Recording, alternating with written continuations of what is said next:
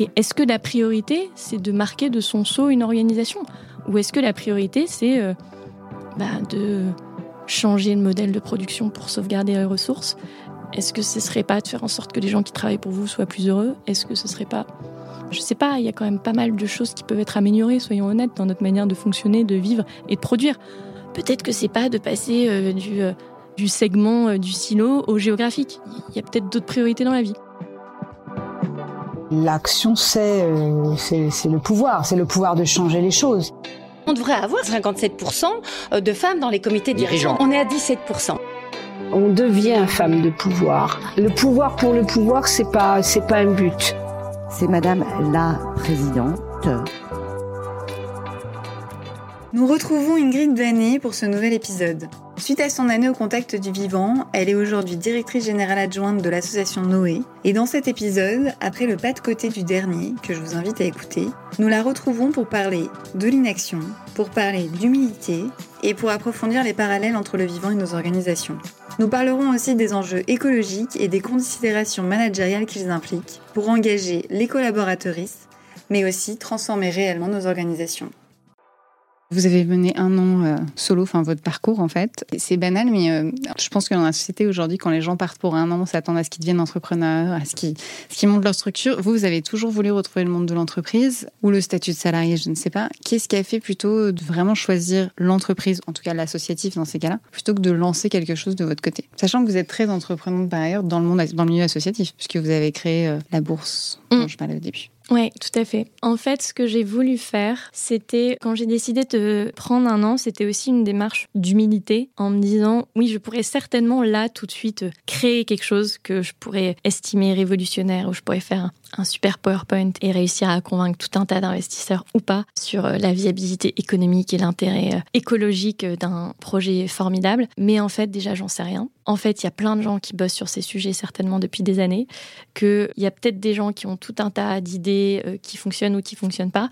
Et donc, regardons déjà ce qui se passe et après, voyons comment je peux contribuer à tout ce schmilblick. En fait, c'était vraiment dans une démarche de prendre le temps, parce que je pense qu'on ne prend pas assez le temps. On a constamment envie de tout réinventer. Enfin, quand vous arrivez à un poste, moi, ça me fait toujours beaucoup rire. Le premier truc que vous voulez faire, c'est euh, de changer euh, tout l'organigramme, de c'était en sectoriel, vous le remettez en géographique, c'était en géographique, vous le remettez en sectoriel, les gens étaient dispersés, vous les réunissez, ou inversement. Enfin, dès qu'on prend le poste, on a besoin, envie de marquer euh, de son empreinte, de son sceau, tout un tas de choses. Et donc, ce qui fait qu'en fait, on se retrouve avec des absurdités et surtout, on se retrouve avec des équipes qui n'en peuvent plus parce qu'elles savent que tous les trois ans, elles changent de patron et que tous les trois ans, il va y avoir une nouvelle réorganisation et donc on n'arrive pas à bosser et être euh, serein dans ce qu'on fait.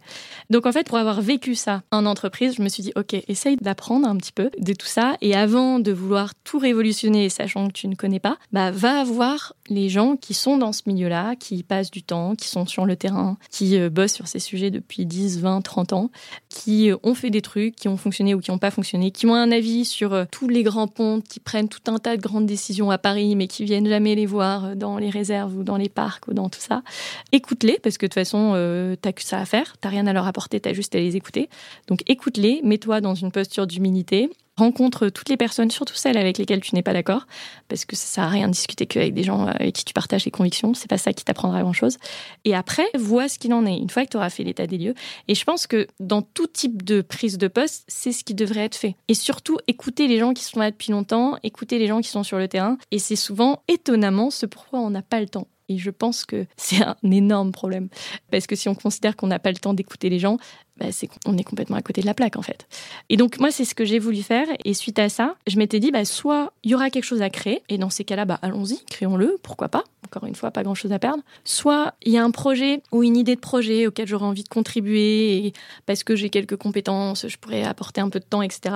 Soit il y a une structure où je me dis bah génial, je veux vraiment l'aider à se développer, à grandir. Soit il y a une entreprise qui a envie d'être ambitieuse sur ces sujets parce que j'avais pas du tout envie d'avoir un poste de directeur de la biodiversité pour, euh, à horizon trois ans, faire un état des lieux. Ça, c'était pas possible. On me l'a proposé, hein. euh, mais moi, je, moi, l'état des lieux, c'est bon. L'état des lieux dans ma tête, il est fait. Là, maintenant, il faut y aller. Soyons un peu ambitieux. Et donc voilà. Et donc le champ des possibles était hyper ouvert. Mais d'abord, écoutez les gens. Et une fois que j'ai un peu près compris, même si j'ai encore énormément de choses à comprendre, quelles étaient les forces en présence, qu'est-ce qui fonctionnait, qu'est-ce qui fonctionnait pas trop, et ce sur quoi j'étais à l'aise et ce qui, moi, m'animait, je me suis dit, ah bah tiens, il y a quelques structures qui me parlent. Il y a pas mal, pas mal de choses déjà qui existent, donc euh, génial. Et il y a quelques structures dans lesquelles euh, j'ai envie de m'engager euh, davantage. Et le timing étant bon, bon, on a réussi à trouver une manière de collaborer avec, avec l'association Noé. Donc ça a été beaucoup de rencontres et un gros frein que je me suis mis pendant six mois pour ne pas prendre de décision, ne pas postuler, ne pas dire à des gens que je cherchais du travail, ne pas. Et, en fait, ça, c'est, ça le plus dur. C'est de pas tout de suite s'embarquer dans un nouveau truc avant d'avoir fini un cheminement personnel de réflexion sur ce à quoi on veut contribuer pour de vrai. Et pour avoir discuté avec pas mal d'amis, moi j'ai pas mal d'amis qui avaient commencé cette démarche-là, parce que forcément, quand on bosse depuis dix ans, il y a un moment, c'est pas la crise de la quarantaine, mais un peu avant, on se dit, mais ma vie, mon œuvre, où j'en suis, où vais-je, que fais-je, etc. Et euh, au bout de dix ans, bon, est-ce que je suis vraiment bien là où je suis ou pas? Ceux qui se disent oui, franchement, ils ont beaucoup de chance. La plupart du temps, c'est ah, c'est pas si évident que ça. Et donc, débute une démarche d'introspection, peu importe. Et à un moment, il faut avoir le courage de se laisser du temps. Et ça, c'est hyper dur parce que c'est tellement facile de répondre à une sollicitation d'un cabinet de recrutement ou euh, d'un pote qui dit Ah, mais attends, t'as quitté ton job, mais regarde là, il y a ce super projet. Mais vas-y, si, si, c'est fait pour toi parce que moi, à ta place, tac, tac, tac. Et là, tu reviens sur la personne qui balance exactement euh, ce qu'elle projette bah, sur toi alors que c'est pas forcément ce que toi tu veux. Et donc, il faut avoir le courage de freiner si c'est vraiment ce à quoi on aspire et de dire Non, en fait, j'ai besoin de ce temps d'introspection, de réflexion, d'aller voir les gens pour pouvoir ensuite décider par moi-même. Vous en tirez quoi comme enseignement pour votre prise de passe à venir? Ce que j'en tire, c'est euh, de réussir à jongler entre l'urgence et le temps long. Parce qu'en fait, il est un peu urgent de prendre le temps. Et c'est très difficile, surtout quand on est constamment euh, sollicité. Bah, tu fais nos, nos, modes de vie ultra connectés.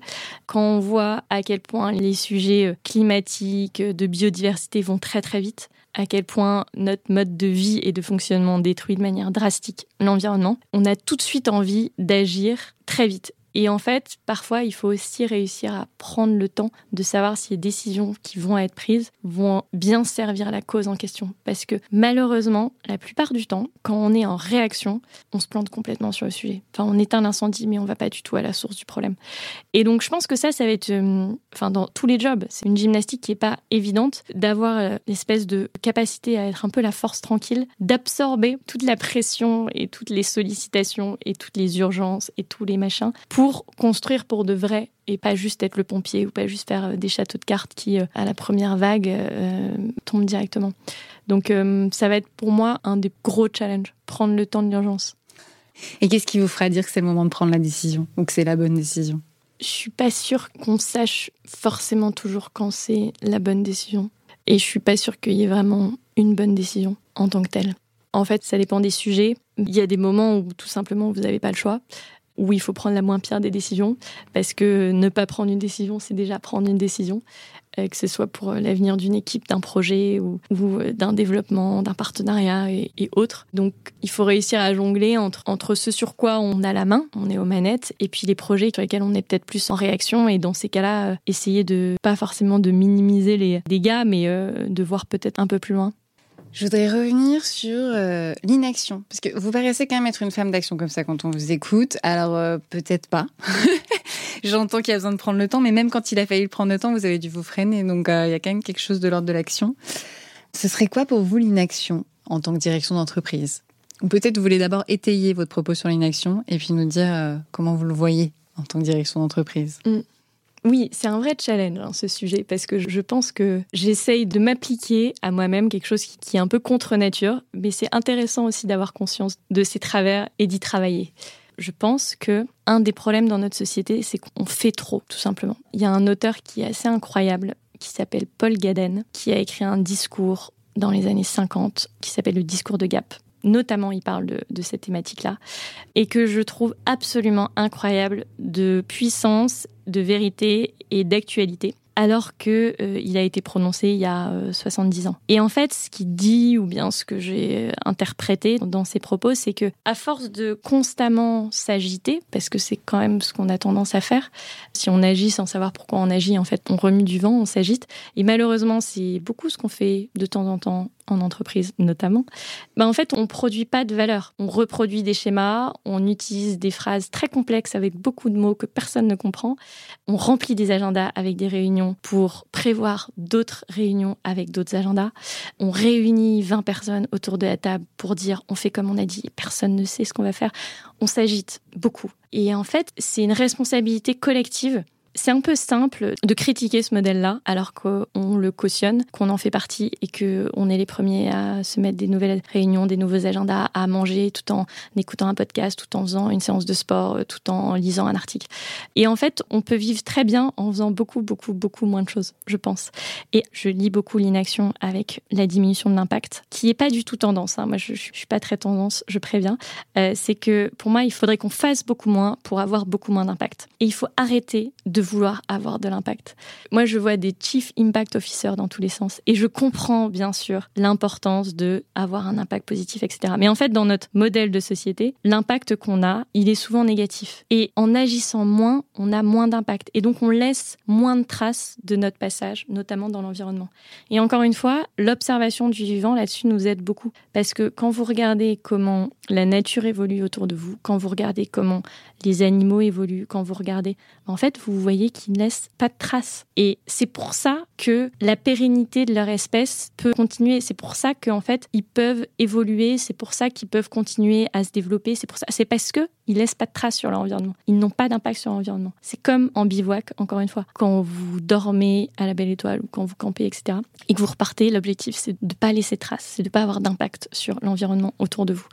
Et le fait d'être toujours dans l'action, de vouloir toujours produire d'un côté, consommer de l'autre, et ensuite de vouloir avoir un impact sur la structure dans laquelle on est, sur ses équipes, sur l'organisation, sur tout ça, ça nous met dans une posture de marquer de notre saut encore une fois, un environnement, une organisation, une nature qui devient complètement artificialisée parce que si vous avez des milliards de personnes qui veulent avoir un impact, et eh ben en fait, euh, la Terre, c'est plus du tout un espace habitable. Et bien sûr, il faut réussir à contrer les impacts négatifs que nous avons eus par le passé, mais comme tout est sémantique, je trouve que c'est hyper important d'être conscient en tant qu'individu que notre mission dans le monde, c'est d'avoir le moins d'impact possible pour pouvoir permettre de laisser aux générations futures la capacité de vivre et aux autres espèces la capacité de s'épanouir. Et donc arrêtons de vouloir toujours créer le nouveau projet, le nouveau centre, le nouveau tout ça. Diminuons au maximum notre impact.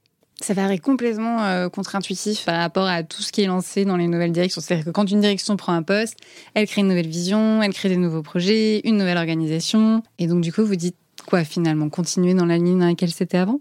Je dirais réfléchissons avant de vouloir tout chambouler. En fait, c'est surtout ça. Déjà parce que moi je pense que considérer que la personne qui a été avant vous et la personne qui a été avant votre prédécesseur et la personne encore d'avant que toutes ces personnes-là ont pris des décisions qui étaient mauvaises, c'est faire preuve d'un ego surdimensionné. Donc déjà, petite remise en question quand même quand on prend un poste en disant tiens, mon prédécesseur a fait ces choix-là. Pourquoi? Et pas forcément mon prédécesseur a fait ces choix-là. Faisons complètement l'inverse. Bah peut-être pas, peut-être qu'il n'était pas complètement idiot non plus le prédécesseur en question. Et peut-être que la personne qui va vous succéder, eh ben elle aurait peut-être intérêt à s'inspirer de vous parce que vous-même vous n'êtes pas complètement idiote. Donc en fait c'est ça, enfin c'est encore une fois une posture d'humilité qu'on mériterait de retravailler, notamment en entreprise, de se dire mais en fait si les gens ont fait des, choix par le passé, peut-être qu'il y avait une raison.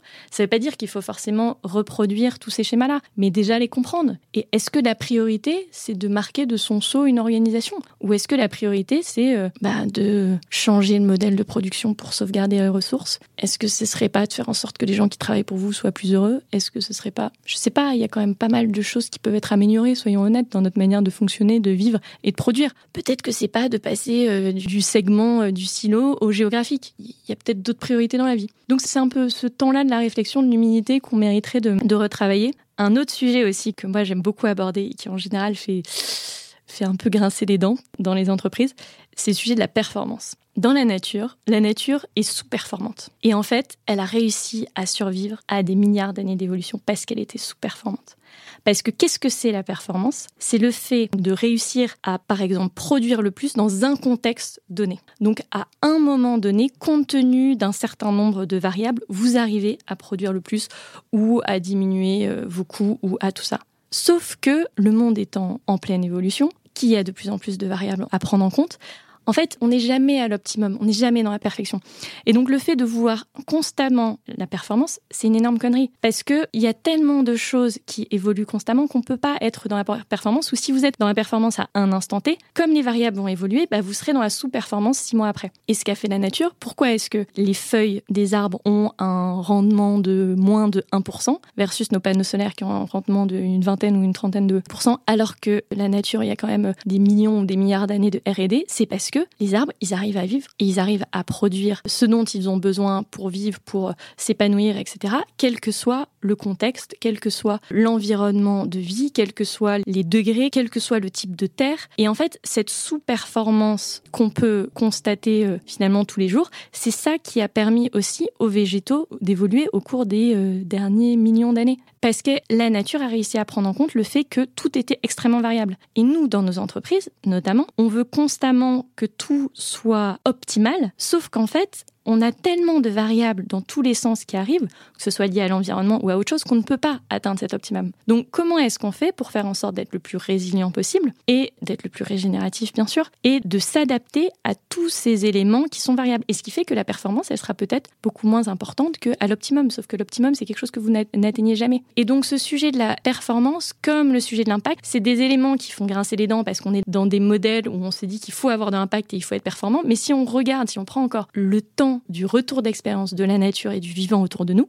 qui a quand même encore une fois quelques millions, quelques milliards d'années de R&D derrière nous, bah on se rend compte que peut-être que les sujets sur lesquels on consacre beaucoup de temps et d'énergie sont pas forcément les bons. Et peut-être que des modèles comme l'économie régénérative, par exemple, comme d'autres types de modèles, mériteraient d'être davantage traités dans les entreprises. Est-ce que vous pouvez préciser ce qu'est l'économie régénérative? Dans les modèles traditionnels, d'entreprise, pour produire de la richesse, on consomme des ressources les modèles euh, assez classiques euh, volumiques, plus on accroît notre chiffre d'affaires, plus on augmente la consommation de ressources. Or, dans un monde fini, avec des ressources qui sont limitées, une croissance infinie, l'équation fonctionne pas. L'objectif de l'entreprise régénérative, c'est de questionner le modèle même de fonctionnement de ces entreprises et du capitalisme au sens large, en se disant que les entreprises ne peuvent pas juste faire un peu mieux ce qu'elles font jusqu'à maintenant. C'est-à-dire elles ne peuvent pas juste diminuer un petit peu leur consommation de ressources, diminuer un petit peu l'impact négatif qu'elles peuvent avoir sur l'environnement, enfin continuer sur, sur cette même voie qui va dans le mur si on regarde un petit peu les grandes échelles, mais repenser complètement le business pour régénérer l'environnement dans lequel elles se trouvent. Parce qu'en fait, Enfin, il y, a plein de raisons à ça. La première, qui est hyper euh, cartésienne, c'est de dire que l'entreprise dépend de son environnement. Et donc, si l'environnement est dégradé, ben, l'entreprise euh, est vouée aussi euh, à mourir ou, ou, à ne plus parvenir à se développer. Et après, il y a bien sûr d'autres éléments qui sont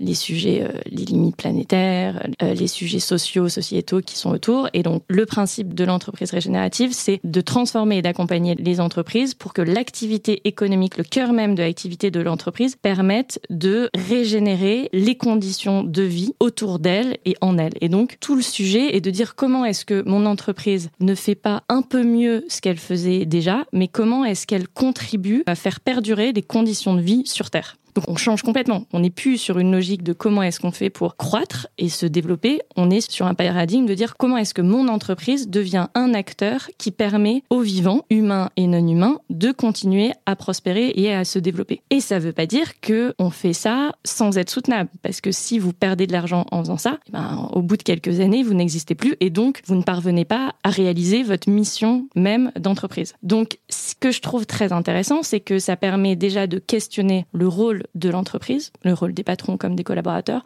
le rôle des actionnaires, etc. Et la mission que se donne l'entreprise et les moyens qu'elle est capable d'allouer à cette mission pour continuer à développer les conditions de viabilité du système Terre.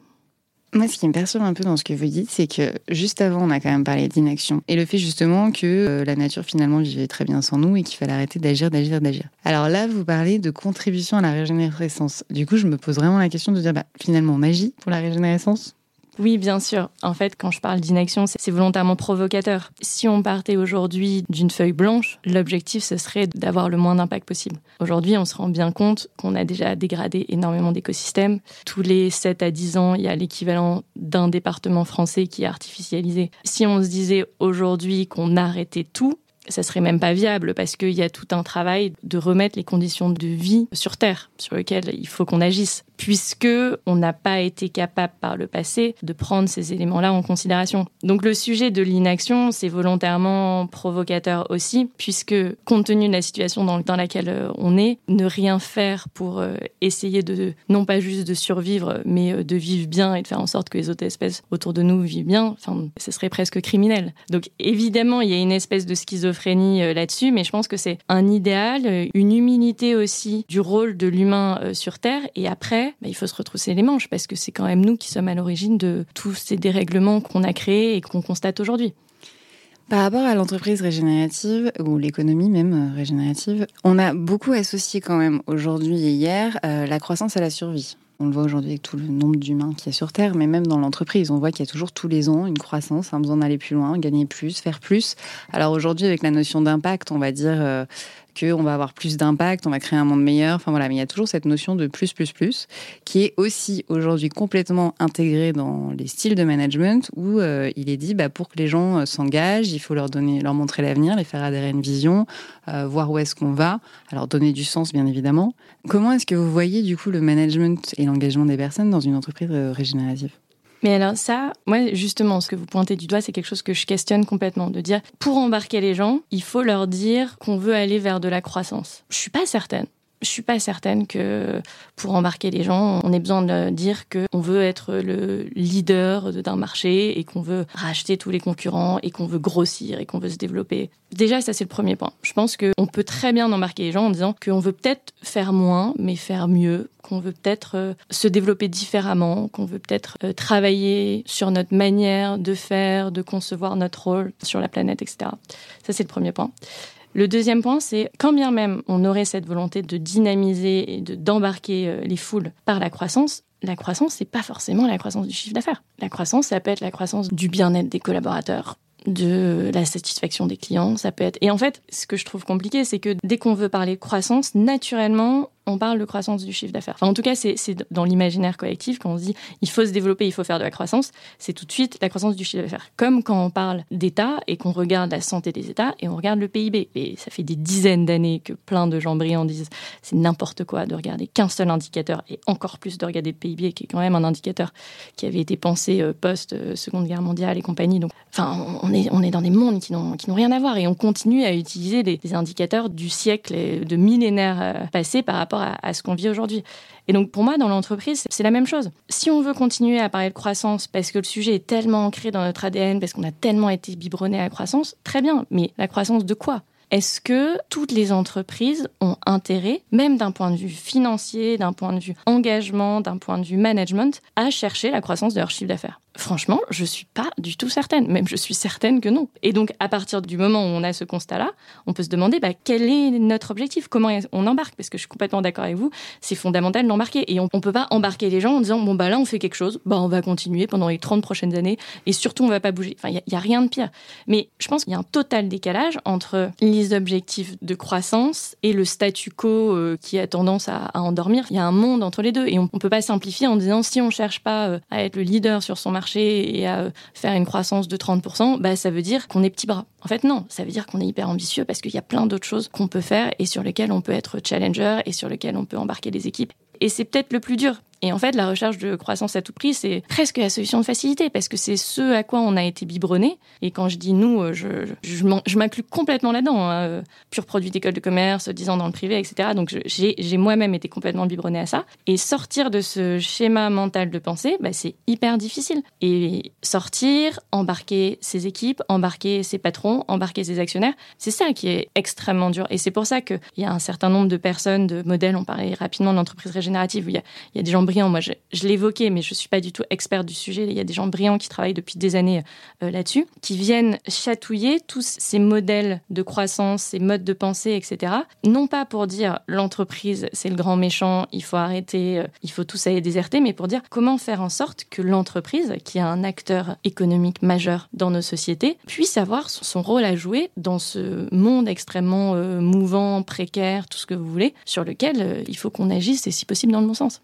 Il y a plein de choses dans ce que vous dites. Une des choses déjà euh, que je me dis par rapport au fait d'être embarqué dans la croissance, alors on le voit, il y a de plus en plus de personnes, alors plutôt jeunes mais pas que, hein, qui s'engagent dans les associations qui vont vers l'associatif, indépendamment du salaire, indépendamment de leurs études, parce qu'ils ont envie du coup de s'engager dans une croissance autre chose parce que c'est l'aide euh, les associations. Et de plus en plus on voit parce qu'il y a un des quand même problème en entreprise de justement retenir les talents et de recruter en ce moment qui s'engagent dans des actions euh, alors plus ou moins de washing hein, ça dépend sur quoi mais pas que green hein, pink tout ce que vous voulez en washing euh, pour justement dire bah en fait on y arrive et qui fait quelque chose en parallèle. Enfin voilà qui en plus parallèle de sa croissance fait aussi des actions pour embarquer des gens. Tout à l'heure dans l'entreprise régénérative vous disiez en fait il faut arrêter de faire un peu mieux de ce qu'on fait aujourd'hui c'est complètement autre chose. Vous l'avez pas dit mais il y a vraiment cette notion de deuil j'ai l'impression sur entreprise telle qu'on le voit aujourd'hui. Et la question est grande, hein. mais comment vous voyez finalement ce changement? C'est-à-dire, comment est-ce qu'une entreprise peut rassembler finalement à la fois ce que va faire une association qui est justement d'une croissance mais d'action positive pour la société et sa propre,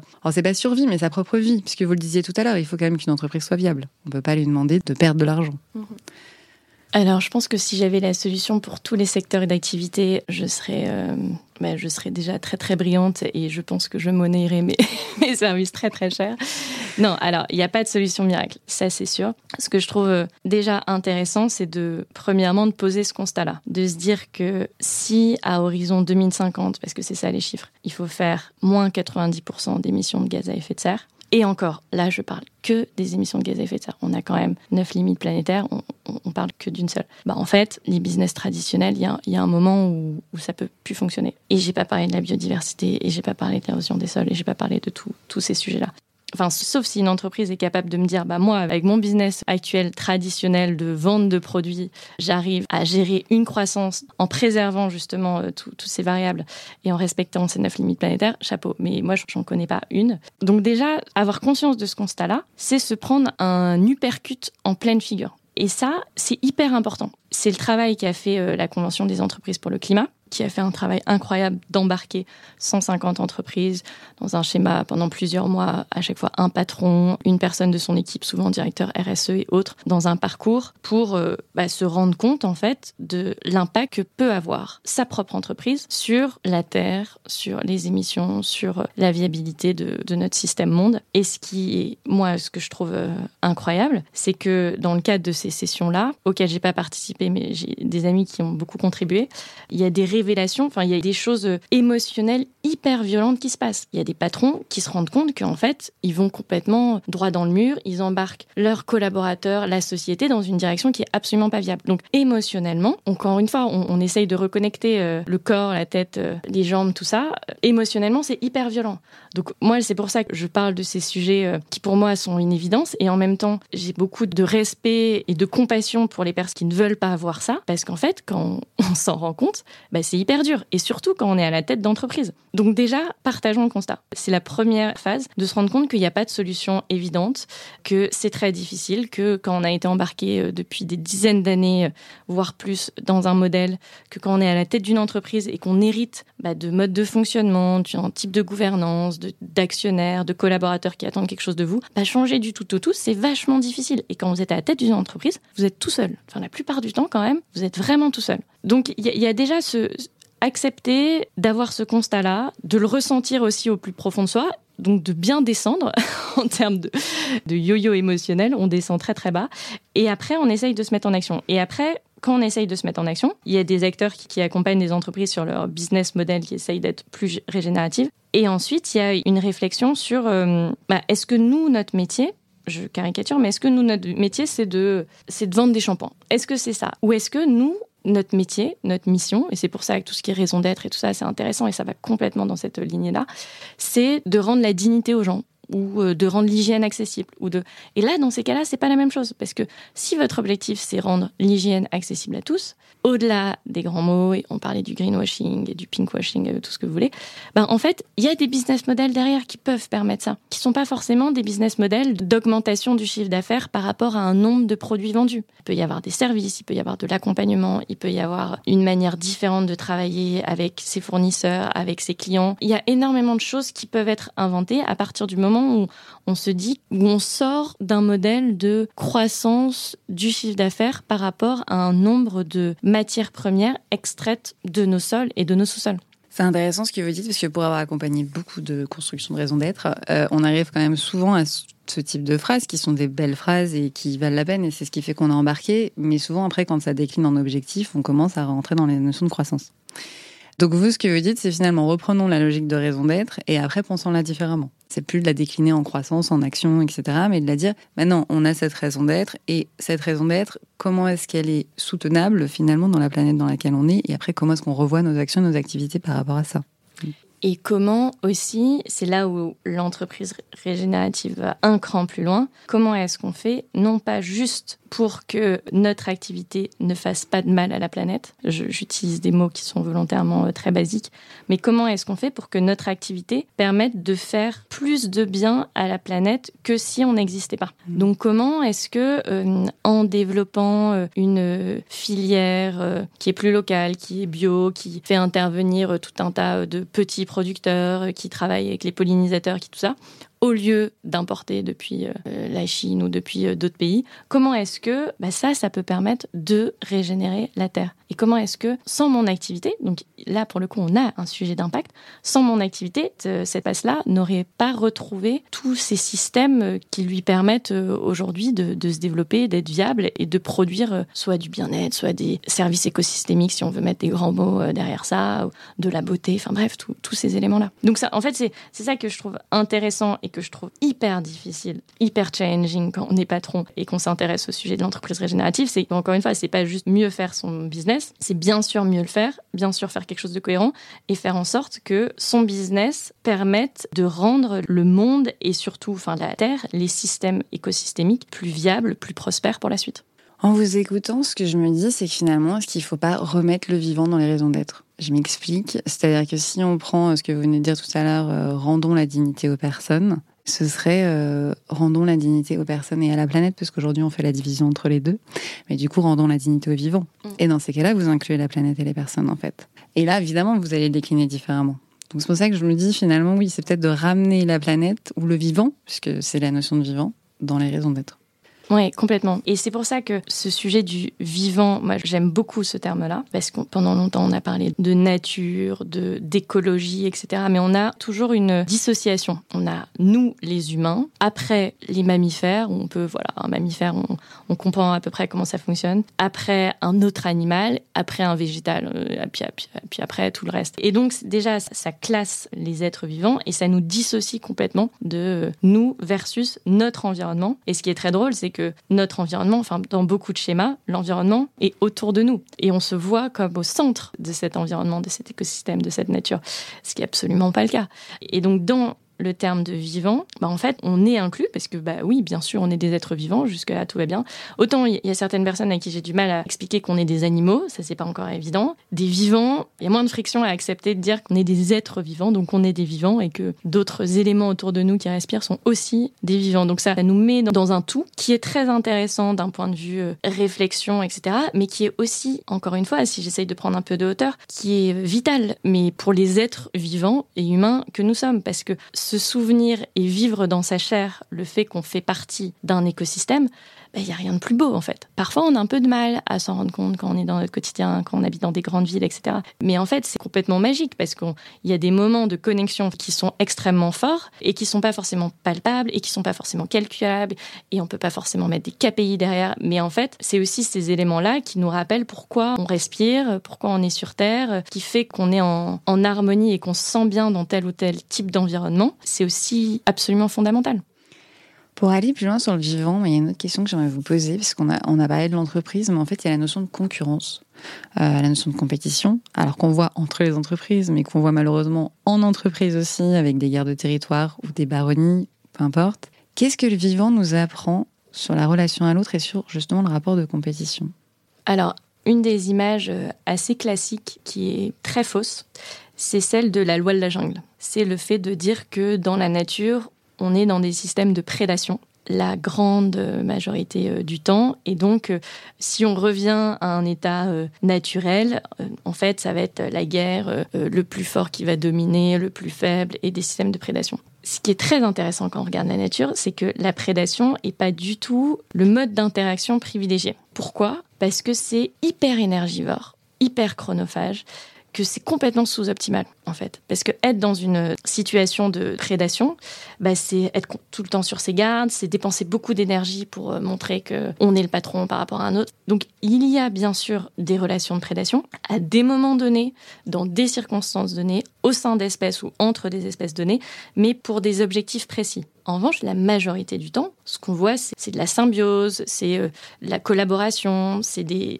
échanges, j'allais dire des échanges de bons procédés. Je suis pas sûre que ce soit le terme euh, scientifique exact, mais c'est du lien en fait. C'est souvent de l'interdépendance qu'on oublie et du lien ou bien de la coexistence. Et moi, ce que je trouve assez fascinant quand je pratique euh, un affût en forêt ou en montagne, etc., c'est de se rendre compte du nombre d'espèces qui cohabitent sur un même territoire. Que ce soit dans les airs, dans les arbres, sur les arbres, par terre, sous terre, il y, a un nombre d'espèces qui est absolument phénoménal, soit au même moment sur un territoire, soit si vous prenez euh, les pièges photos, vous vous rendez compte à ce moment-là que sur un même territoire, sur 24 heures, il y a énormément d'espèces différentes qui vivent, qui cohabitent et qui évoluent. Et donc, en fait, tout ça pour dire que cette prédation, on l'aperçoit très peu. Elle est très peu présente dans la nature ou à certains moments donnés.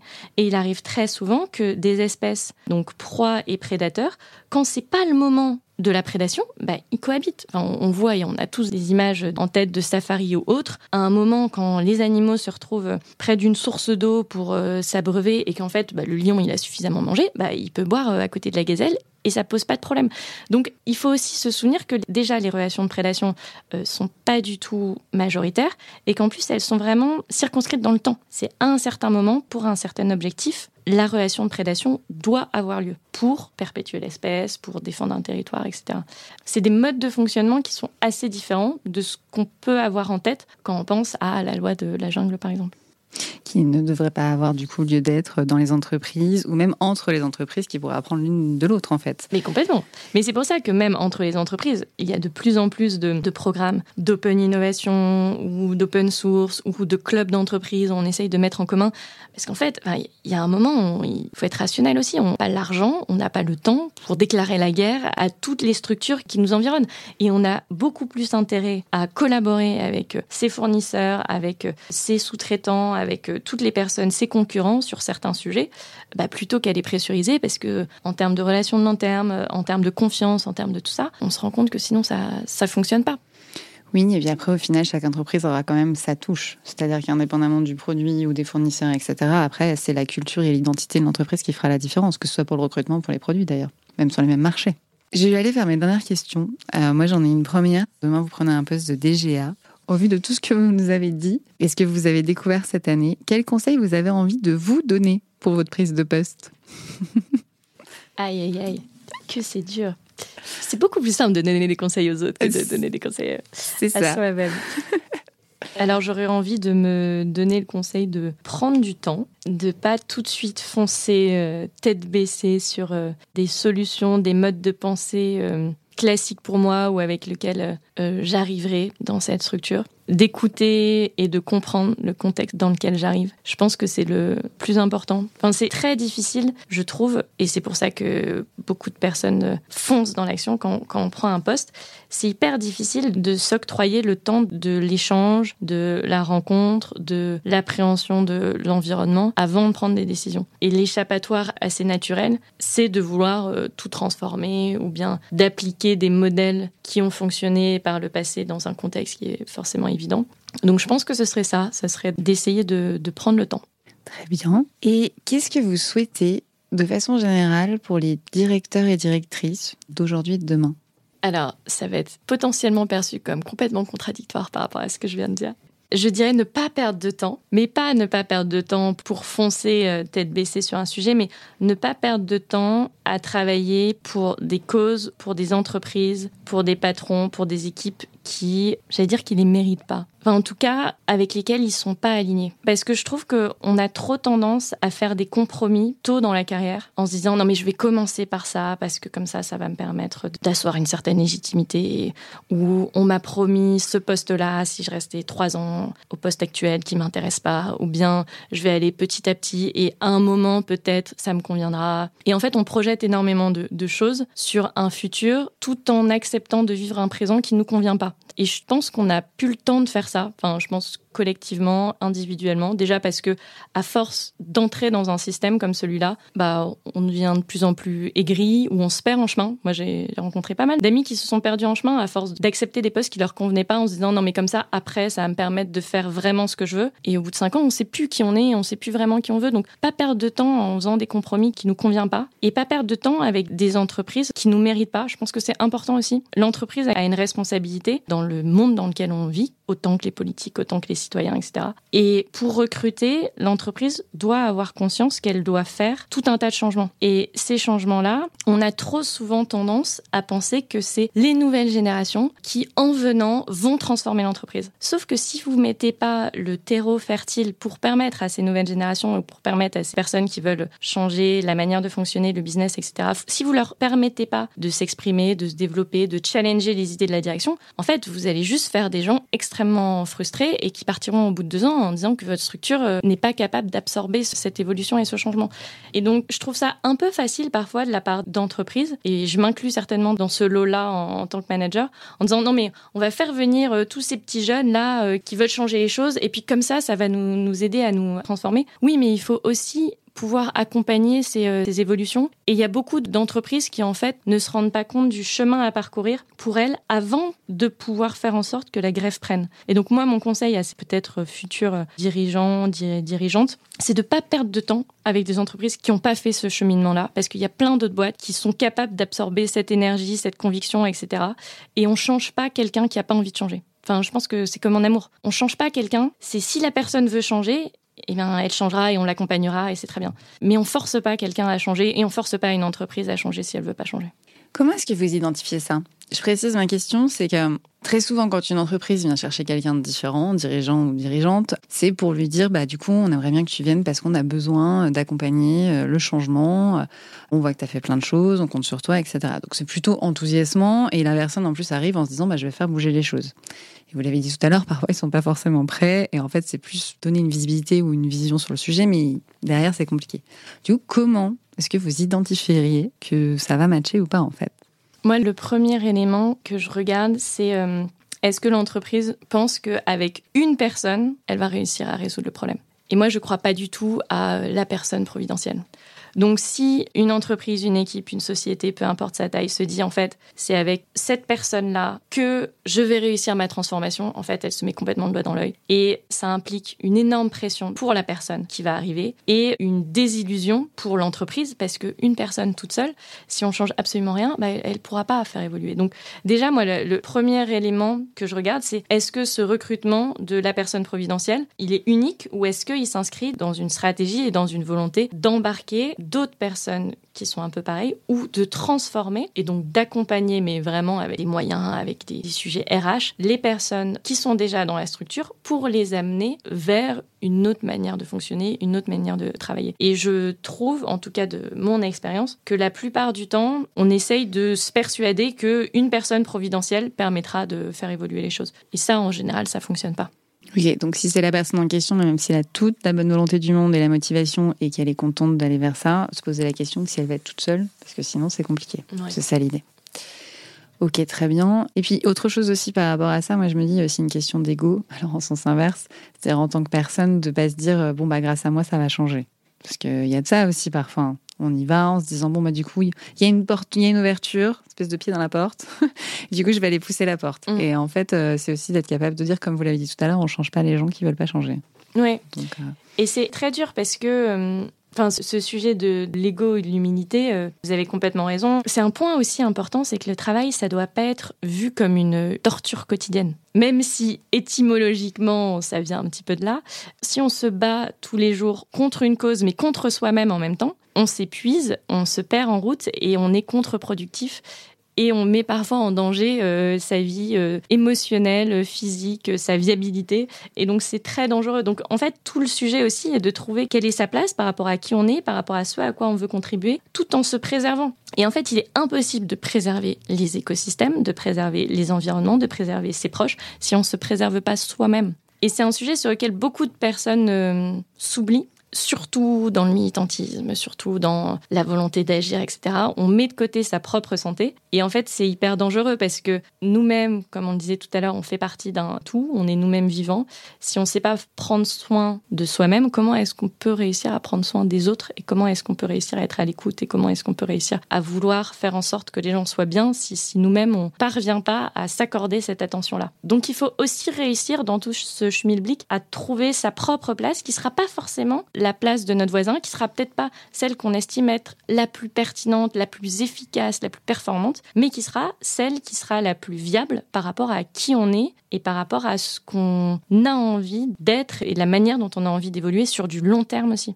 Oui, donc prendre soin de soi, en fait. Pas une question d'égoïsme ni d'égocentré, je précise, que très souvent, il y a des gens qui font un parallèle un peu bizarre là-dessus, mais de savoir aussi où est-ce qu'on est bien à sa place, être aligné avec ses valeurs et du coup être aligné avec les valeurs de du collectif qu'on rejoint, quel que soit le collectif. C'est ce que vous dites. Mm. Du coup, ma dernière question, qu'est-ce qui selon vous doit changer dans l'entreprise ou la société pour arriver à une égalité de pouvoir? Pour arriver à une égalité de pouvoir euh, entre les hommes et les femmes? Aussi large que vous le souhaitez. Ah là là, par quoi commencer? Je pense qu'il doit changer en priorité, c'est de reconsidérer le collaborateur, peu importe son niveau hiérarchique, du patron euh, à l'employé, comme un être humain ou un être vivant dans son intégralité. Et pas juste comme un collaborateur qui vient pour travailler, pour apporter son tableau Excel, son PowerPoint ou pour euh, animer sa réunion. Et en fait, c'est hyper important parce que quand vous regardez euh, le mode de fonctionnement d'un être humain, il y a son cerveau, donc qui est souvent plutôt sollicité par les entreprises, mais il vient pas tout seul avec son cerveau, il vient avec son corps, qui est sous, j'allais dire sous-exploité, c'est pas le bon terme, mais euh, qui n'a souvent pas sa place dans l'entreprise. Comment est-ce que tu t'arrives à amener le corps dans l'entreprise? Comment est-ce que tu arrives à amener le cœur dans l'entreprise?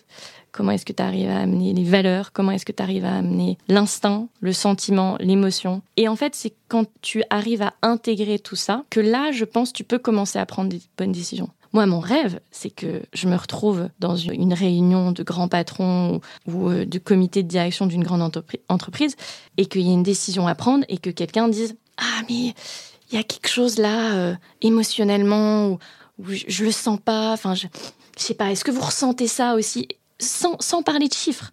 Juste, ouais, il y a eu des présentations, il y a eu l'Excel, mais moi, il y a- quelque chose là, il faut qu'on réfléchisse parce que il faut qu'on prenne le temps parce que je, je ne sens pas cette décision. Et ça, mais jamais j'ai eu l'occasion d'assister à ce genre de débat. Et je suis sûre qu'il y a des gens qui ont ce type de choses qui se passent dans leur corps, mais qui ne le partagent pas parce que c'est encore une fois, ça, ça n'a pas sa place aujourd'hui en entreprise. Et je pense que si on arrive à s'écouter, il y a des gens qui arrivent et qui arrivent très bien. Mais en fait, ça dit aussi des choses qu'on n'arrive pas forcément à verbaliser, des choses qu'on n'arrive pas forcément à calculer, qu'on n'arrive pas forcément à mettre sur des tableaux Excel, et qui fait qu'on prend des décisions qui souvent nous intègrent dans un écosystème qui est plus global, qui est celui du vivant.